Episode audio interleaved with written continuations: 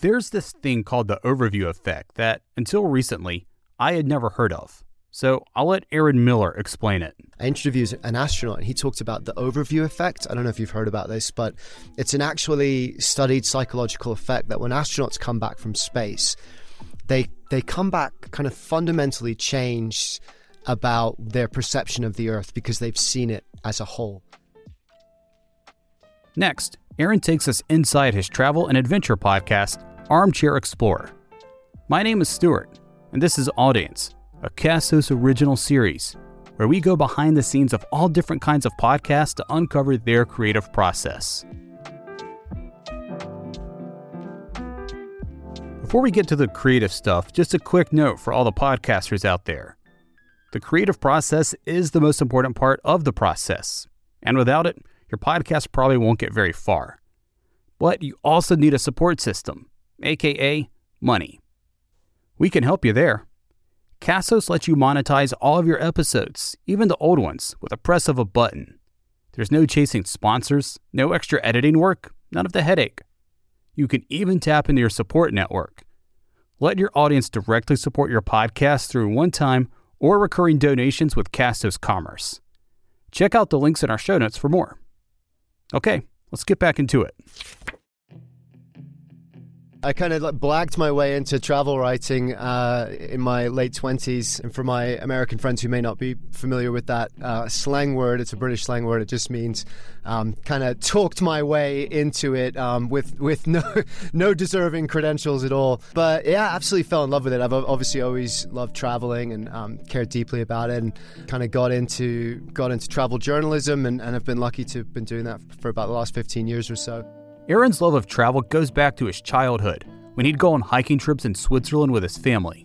And I remember just like absolutely falling in love with the Alps. Like, if you haven't been to the Swiss Alps before, it's like the chocolate box perfect picture of what a mountain landscape should look like. And we used to just go hiking all day, every day. And um, that really got me kind of hooked into nature and adventure and kind of immersing yourself in that feeling. And and I, you know, obviously I read a lot. I read a ton of like adventure travel magazines, uh, just plowed through them, fantasizing about all these places I would go to and, and travel one day. Now, Aaron is an award winning travel writer, and his work has appeared in National Geographic, The Times of London, and The Guardian, just to name a few. So it's no surprise that his podcast would be equally successful. Armchair Explorer has been nominated for two Webbies and won the 2022 British Guild of Travel Writers Broadcaster of the Year.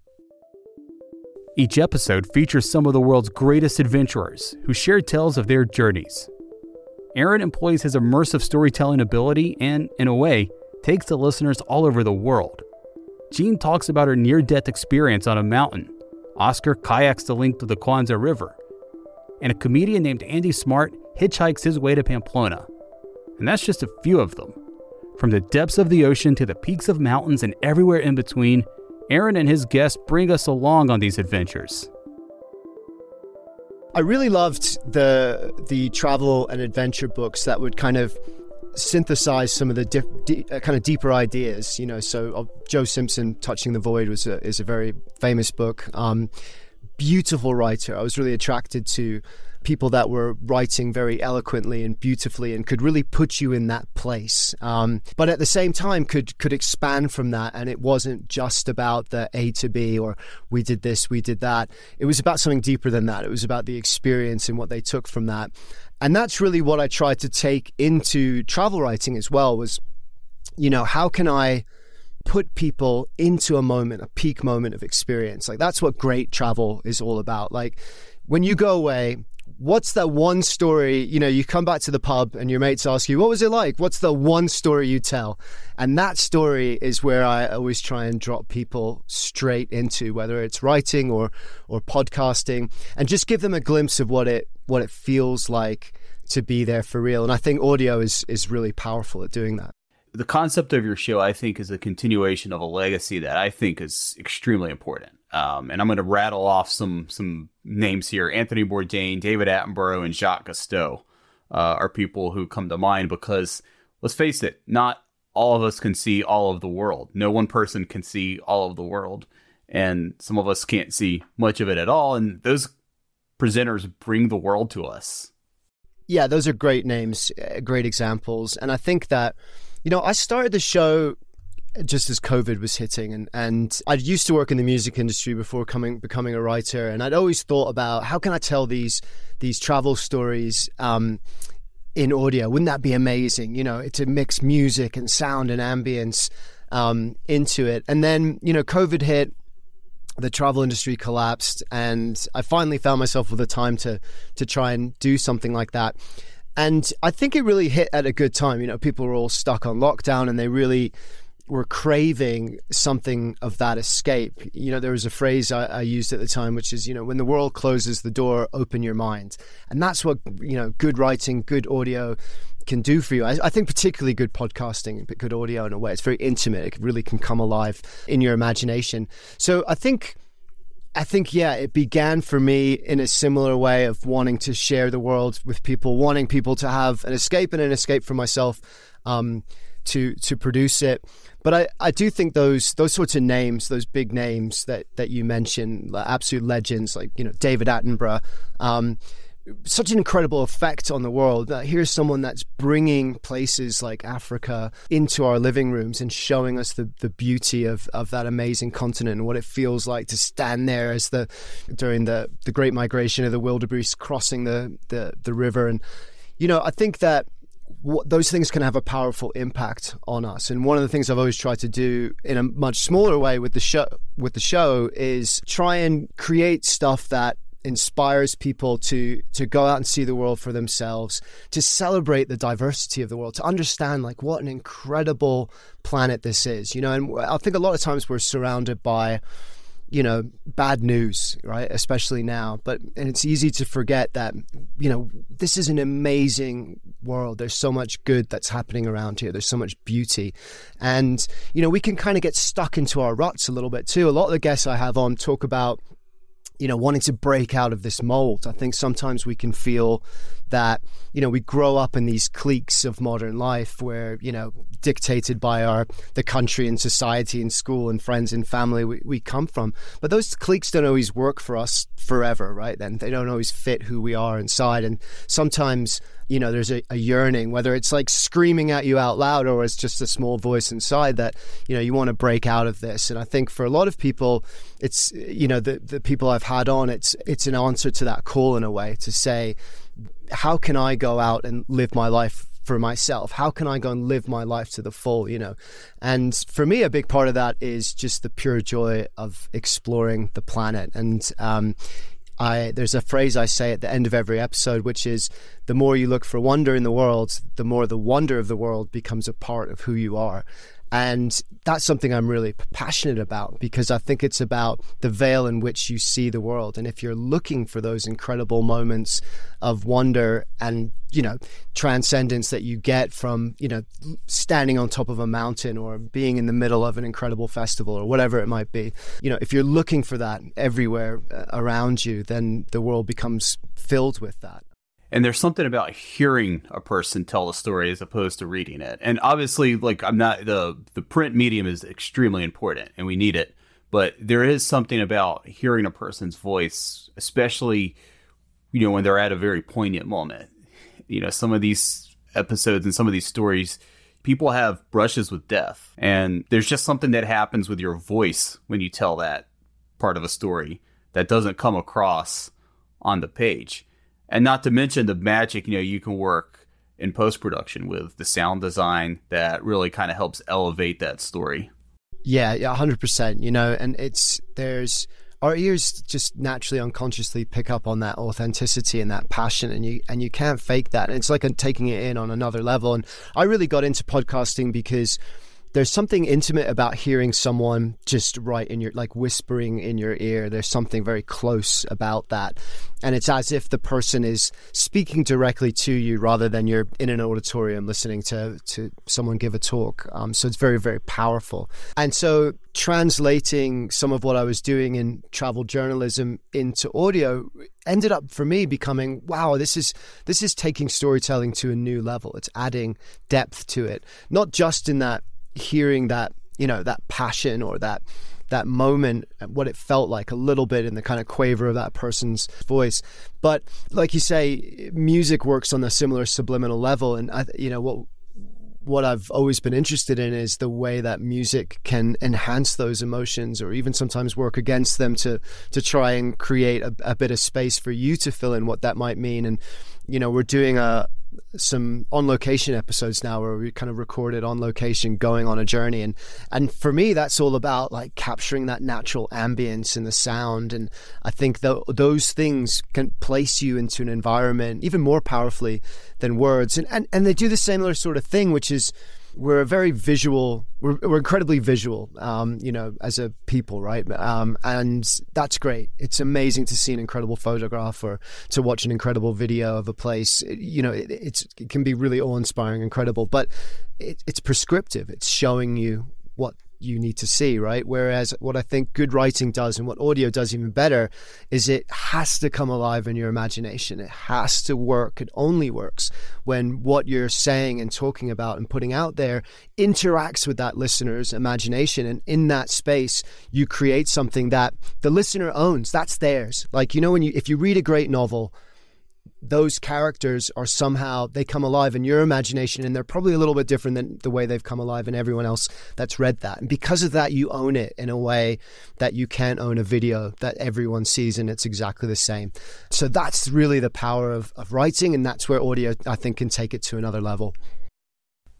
And with storytelling i mean adventures to me are just obviously the perfect canvas for storytelling. I mean, you have your natural beginning, middle, and end. You have your protagonist. You have the plot that's moving them along, but that doesn't mean everyone can do it well. So you do do it well. I think you do it. Oh, thank you. Yeah, you do it phenomenally well. Uh, I'll even say. But I, I am curious, like, what are you looking for when you're sourcing stories?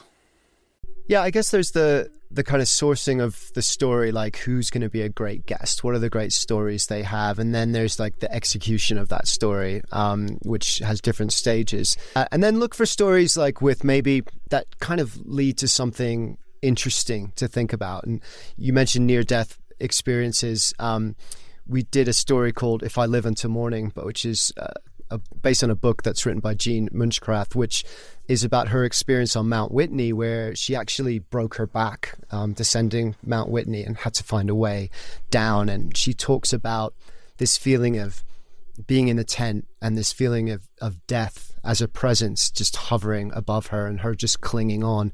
And it's, you know, it's those moments where you know if some if you could meet someone and they could tell you that most you know that most profound moment of their life just to you in that moment. Um, then that that's also what we're looking for. And then also crazy fun stuff, you know, the stuff that is just going to make people laugh, whether it's you know the rickshaw run or you know um, hitchhiking to to the running the bulls in Pamplona or, or whatever it might be, stuff that that people can can have fun with. So looking for a range of stories. Um, uh, but they've all got to be something exceptional. So they've all got to offer something. And then, and then when it comes to the pulling it together, you know, obviously it begins with uh, with the interview, with with interviewing a guest and speaking to them. And um, you know, a lot of people that might have their own podcasts might do an interview show and that's great. And, and, there's definitely an art to it. Like you're you're a fantastic interviewer. I've listened to your episodes. You're a great interview. You get a lot of good stuff out of people, but that also takes a bit of practice too. You know, because you're. I always say that the most important thing when you're interviewing someone is listening, just really, really listening, and being curious. And if you're if you're doing those two things, it, you're more than likely going to do a really really interesting interview. So I always try and do that, and I always try and come in really prepared with the kind of thing I'm looking for. And then it's about how can I best tell this story, and that begins with the structure. And part of that is beginning, middle, and end, and it can be surprisingly complicated sometimes to figure out the middle. And part of it always for me is always trying to find a, deeper thread that can be woven throughout it, um, like a deeper element, something that we can think about, something that we can take from, something that this guest maybe learned. Um, and so, and that's where you're really trying to tell a linear story while at the same time kind of weaving in these these deeper threads that can can hold it together and can and can give the whole thing some depth. So from a pure storytelling piece, that's what we're lo- looking at. Um, and then my, you know, a big tip for me with with anyone is pace. Like, what I like about your show, one of the things I like about it is you kind of mix some scripted um, narrative voiceover elements with with interview, and what that does really well is it helps the pace, right? Like you can summarize, you know, you can summarize what might take five minutes in conversation in in 30 seconds. And then we just get jumped back into the meat of the interview where the guest is saying something really fascinating that you want to hear in their voice.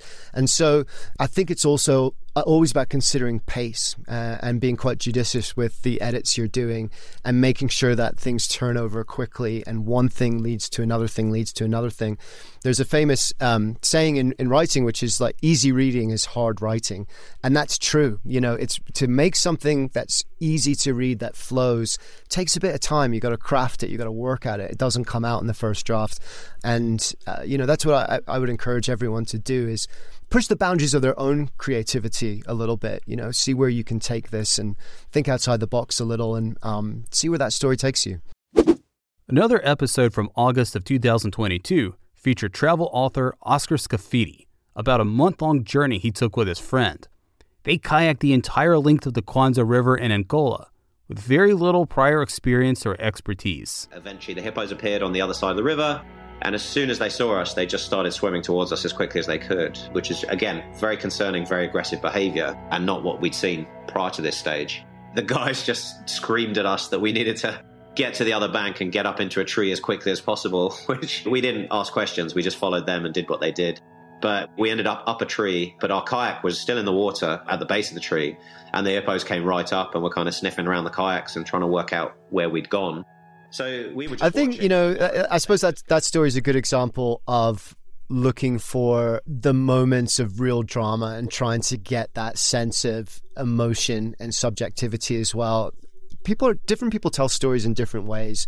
I was very lucky to interview like a hero of mine, Conrad Anker, who's an incredible, famous mountaineer, and he was telling the story of climbing Mount Meru, which is the hardest mountain by many accounts to climb and it's amazing. But you know the thing about like really good mountaineers is they're very like straight down the middle, you know. So he told that story step by step by step, and that was fantastic.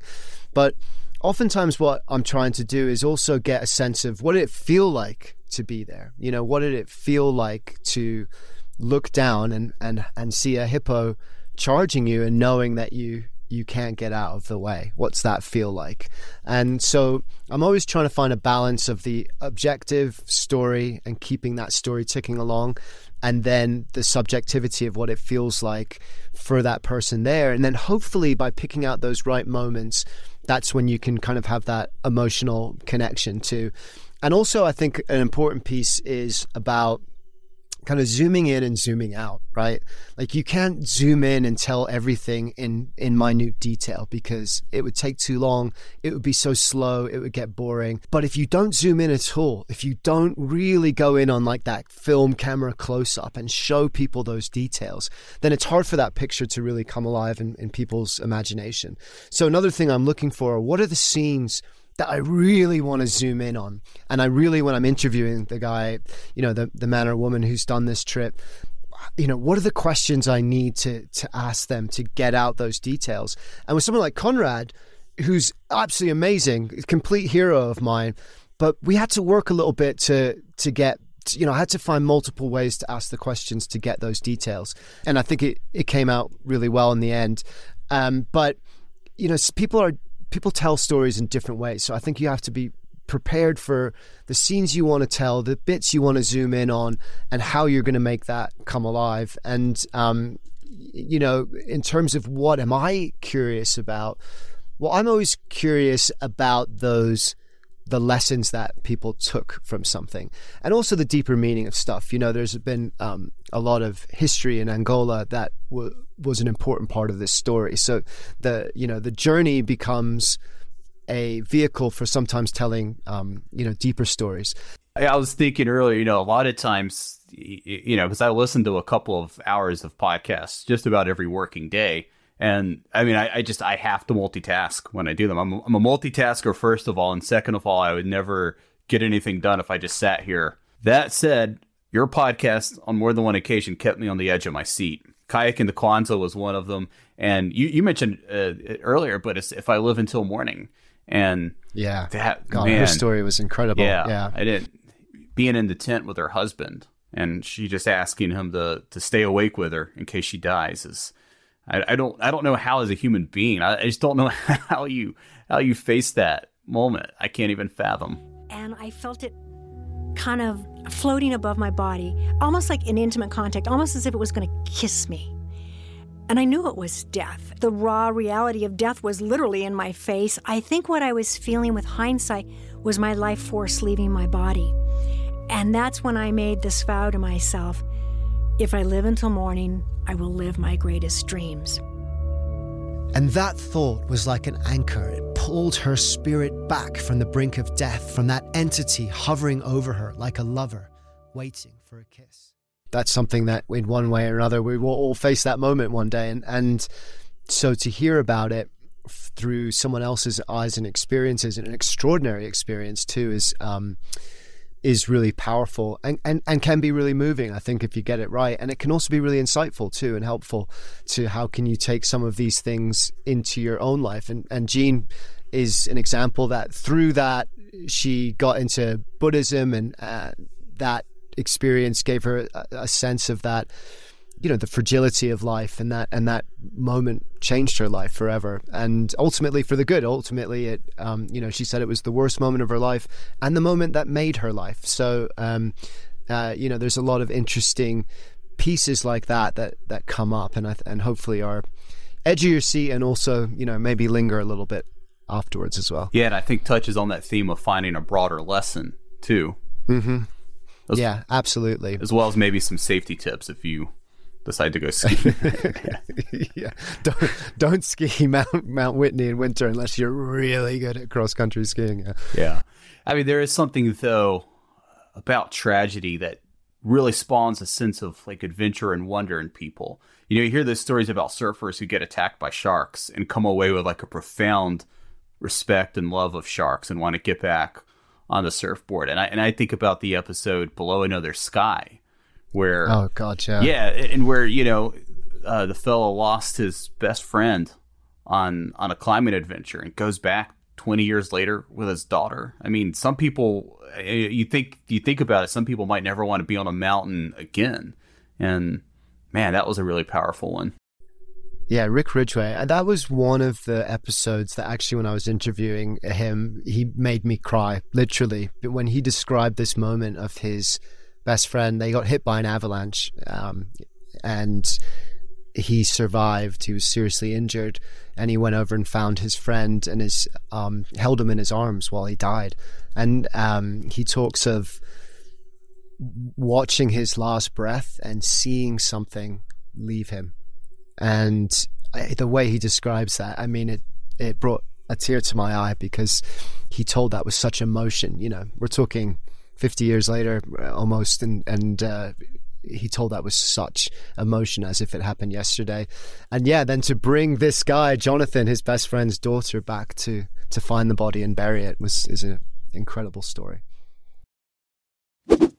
some stories are a bit less emotional like that comedian andy smart who decided he was going to hitchhike to pamplona there was very little entertainment in the late 70s. There was only three TV channels. And so we made our own fun, really. And I, I was in the pub in Liverpool one night with some friends, and we were making each pint last an hour, and we didn't really have much money.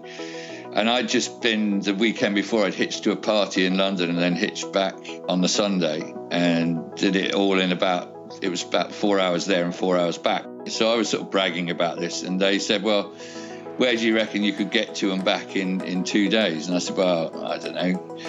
And someone said, what about Ben Nevis? And I said, all right then. Oh, yeah, I could do that. I could get to Ben Nevis and back in 48 hours hitchhiking. I think that fits squarely into the into the maybe poorly thought out misadventure category. yeah, it's but like intentionally poorly thought mm-hmm. out. You know, it's like there's there's a great bit in the beginning of that where he tells a story of um, he made a bet in a pub that he could. He's like in um, Liverpool which is northern England, and he makes a bet that he can hitchhike to Scotland, climb Ben Nevis, which is the tallest mountain in Scotland, which is quite remote, Scotland, and come back down and back to this same pub in Liverpool in 24 hours without spending like more than a pound. And um, it's like, this is who this guy is. He and he went and did it. He like he finished his pint, walked out the door, and hitchhiked to Scotland. Literally, you know. Um, and he has so many funny stories of the people that picked him up and things like that. And um, I love that too. You know, I just love like, you know, that's not necessarily me. Like, you know, I I love that spirit of fun and adventure, but you know, I'm I'm not, you know, Andy comedian crazy guy, and so I love being able to step in and see the world through his eyes. Uh, that's just that's just magical to me.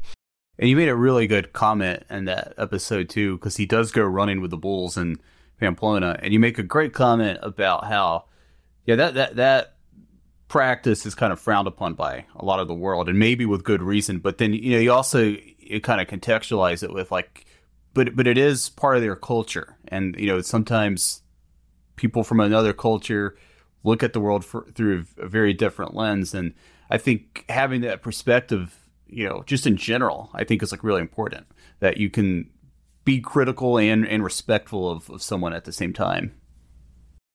Yeah, I'm glad you brought that up. Actually, I was I was really in two minds of whether to do that episode for that reason. You know, I there's I, I support. I've written about a, a, lot of African wildlife conservation projects. I'm a huge supporter of that, and so there, there's definitely conflict going on. But I do think that we have to be careful as travelers not to imprint our own judgments and our own values onto society.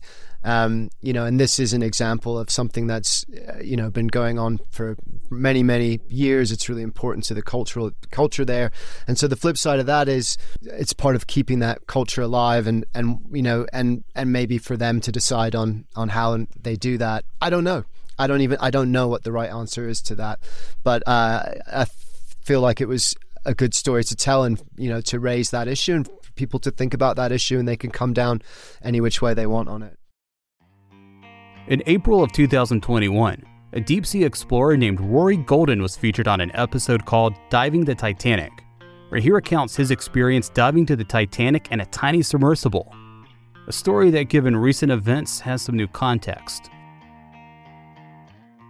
I'm curious, like, you know, how, how do you feel about that now? Because you're right. I mean, I think what happened with the OceanGate expedition, I think it, it brought out a lot of really, I, I think, complicated narratives. And yeah, it did. Yeah, and uh, you know, I think it's important to bring that up. I, I think, and Rory Golden, by the way, uh, you know, has worked for OceanGate as well, so it, he he it's even more kind of interconnected than than all of that. And I think that I think the, the the complicated thing with that is when you turn that dangerous exploration into a tourist business and advertise it as totally safe when it can't be. You know, no matter what disclaimers are, are signed, you know, perhaps that opens the door for for criticism.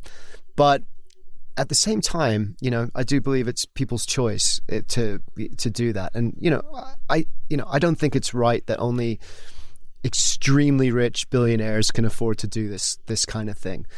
But I do really believe in the power of taking people to incredible places.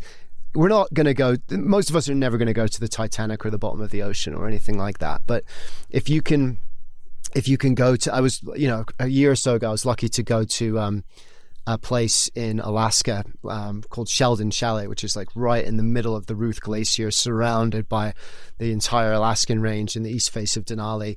And it's like it was one of these like flying in there was like oh my God, I didn't know there was wilderness like this in the world. And that was a, a view that completely changed me. And if I think there is a power in taking people to places and letting them feel that. And one of the things I, you know, I'm really passionate about with my writing and, and podcasting is, you know, for me, I think the first step in conservation, for example, is falling in love with the natural world. And many of us are disconnected from that.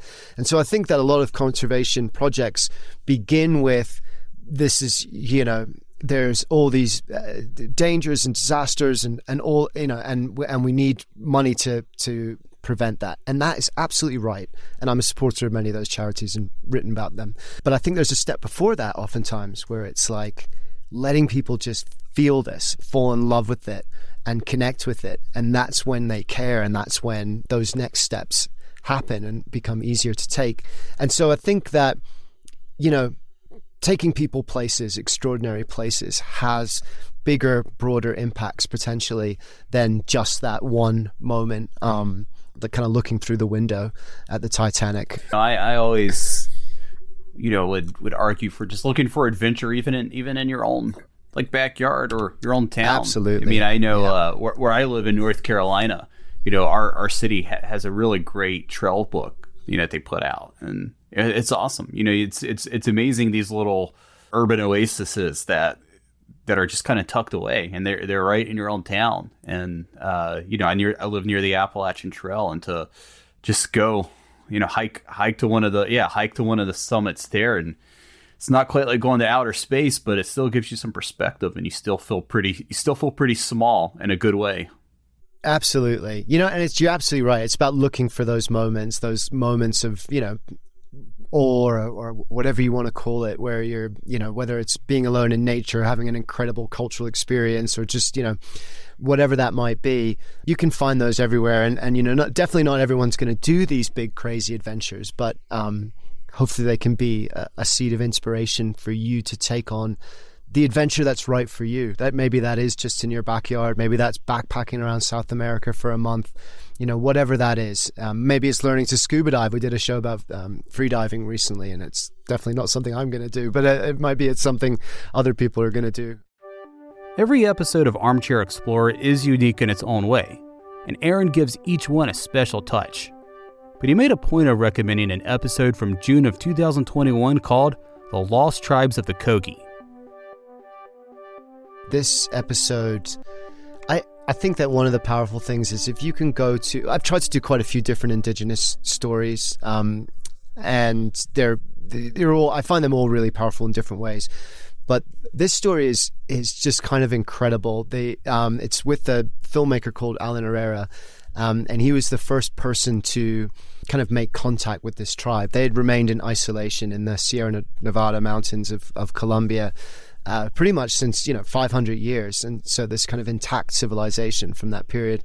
Um, and they came out of like this kind of self-imposed um, seclusion from the world to give the world a message. And they came out in 1991 and said, "Guys, do you know that your activities are are harming the planet, and you should stop?"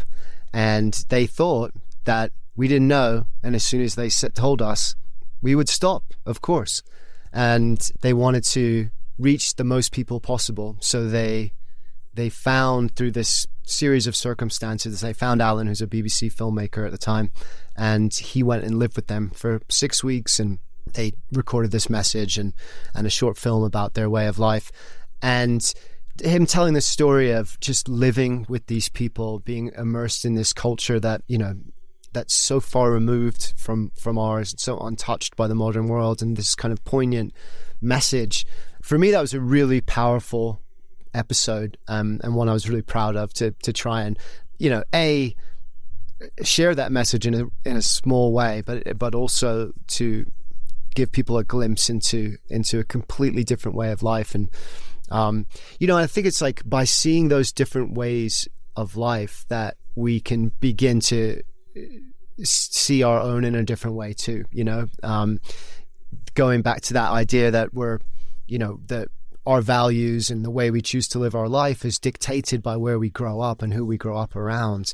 But you know, culture shock is that experience of of of that being blown away instantaneously you know landing in a market in the middle of Morocco or something like that that's that's you know that blows all that that history away and by seeing how other people live the world in these completely different and, and often extraordinary ways i think can can help you see how you might choose some of that to live your life too, and uh, choose your life for yourself, and and um, rather than have it completely dictated to you. And I think so. Those little things I think are just really valuable and things that have really inspired me, and I've tried to take something from and and, and put it into my own life too. And you're also working with uh, Wanderlust magazine to produce another podcast, aren't you? Yeah, I love Wanderlust. If, I don't know if you know it, but it's a fantastic magazine. It's a British travel magazine, but they're they they're out in the states now too, and their tagline is "the road less traveled," taking the road less traveled, and um, and it's just a beautiful magazine. And we we do a, a show with them. Called off the page, so I interview writers from the magazine that to go into deeper stories about about the articles that were in the magazine because you know as a writer what you get given is you go on a trip for maybe a week and you come back and you have 2000 words to tell that story and it's never enough right you always have to cut things out or shorten things um, and so this is an opportunity to have a you know an hour 45 minute conversation with one of the writers and allow them to tell those stories that didn't quite make it into the piece. And and to your point about the power of audio to hearing it is so different to to reading it. Hearing it hearing their excitement in their voice and their that you know that wow when they're telling this moment is is so powerful and very different from the experience of reading it. I really meant what I said when I compared the work Aaron does to that of Anthony Bourdain or David Attenborough.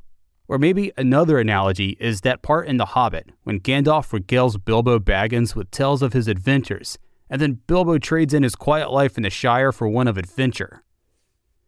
You don't have to go chasing dragons or exploring oceans, but when you listen to Armchair Explorer, you'll probably want to go on your own adventure, no matter how big or small. At least I did, anyway. Full episodes of Armchair Explorer can be found at armchair-explorer.com or anywhere you get your podcasts. And time now for our podcasting tip, where our guests share some wisdom with the rest of us. Hey, I'm Aaron Millar from the podcast Armchair Explorer, and my podcasting tip is don't wait for perfection. So many people wait to start a podcast. They think about it. They're trying to figure out the best, most perfect way to do it. And what I always say is if your 10th episode is as good as your first episode, you've learned nothing. So your 10th episode is always going to be better, no matter what you do. So don't wait for perfection because it won't arrive by not working. It's going to arrive by sitting down and writing and talking and having fun and being loose and open and just going for it and speaking your message and your truth and finding and chatting with interesting people. Don't make it perfect, just make it happen. Dude, that's golden. I like it. Audience is a Castos original series. Our founder and executive producer is Craig Hewitt. Production assistance is provided by Isel Brill, Jocelyn DeVore, and Marnie Hills. Our website and logo design is courtesy of Francois Brill, our head of product here at Castos. This episode was written, edited, narrated, and produced by me. I'm Stuart Barefoot. Check out audiencepodcast.fm for more episodes, or just search for it anywhere you get your podcasts. Next time on Audience, I chat with Melissa Hall from the podcast Gravy about the kinds of stories that food can tell. We tell the stories of the changing American South through the foods we eat. Gravy show storytellers showcase a South that's constantly evolving, that gravy storytellers are using food as a means to dig into lesser known corners of the region. They're complicating stereotypes, they're documenting new dynamics, and they are giving voice to the unsung, unsung folks who grow, cook, and serve our daily meals.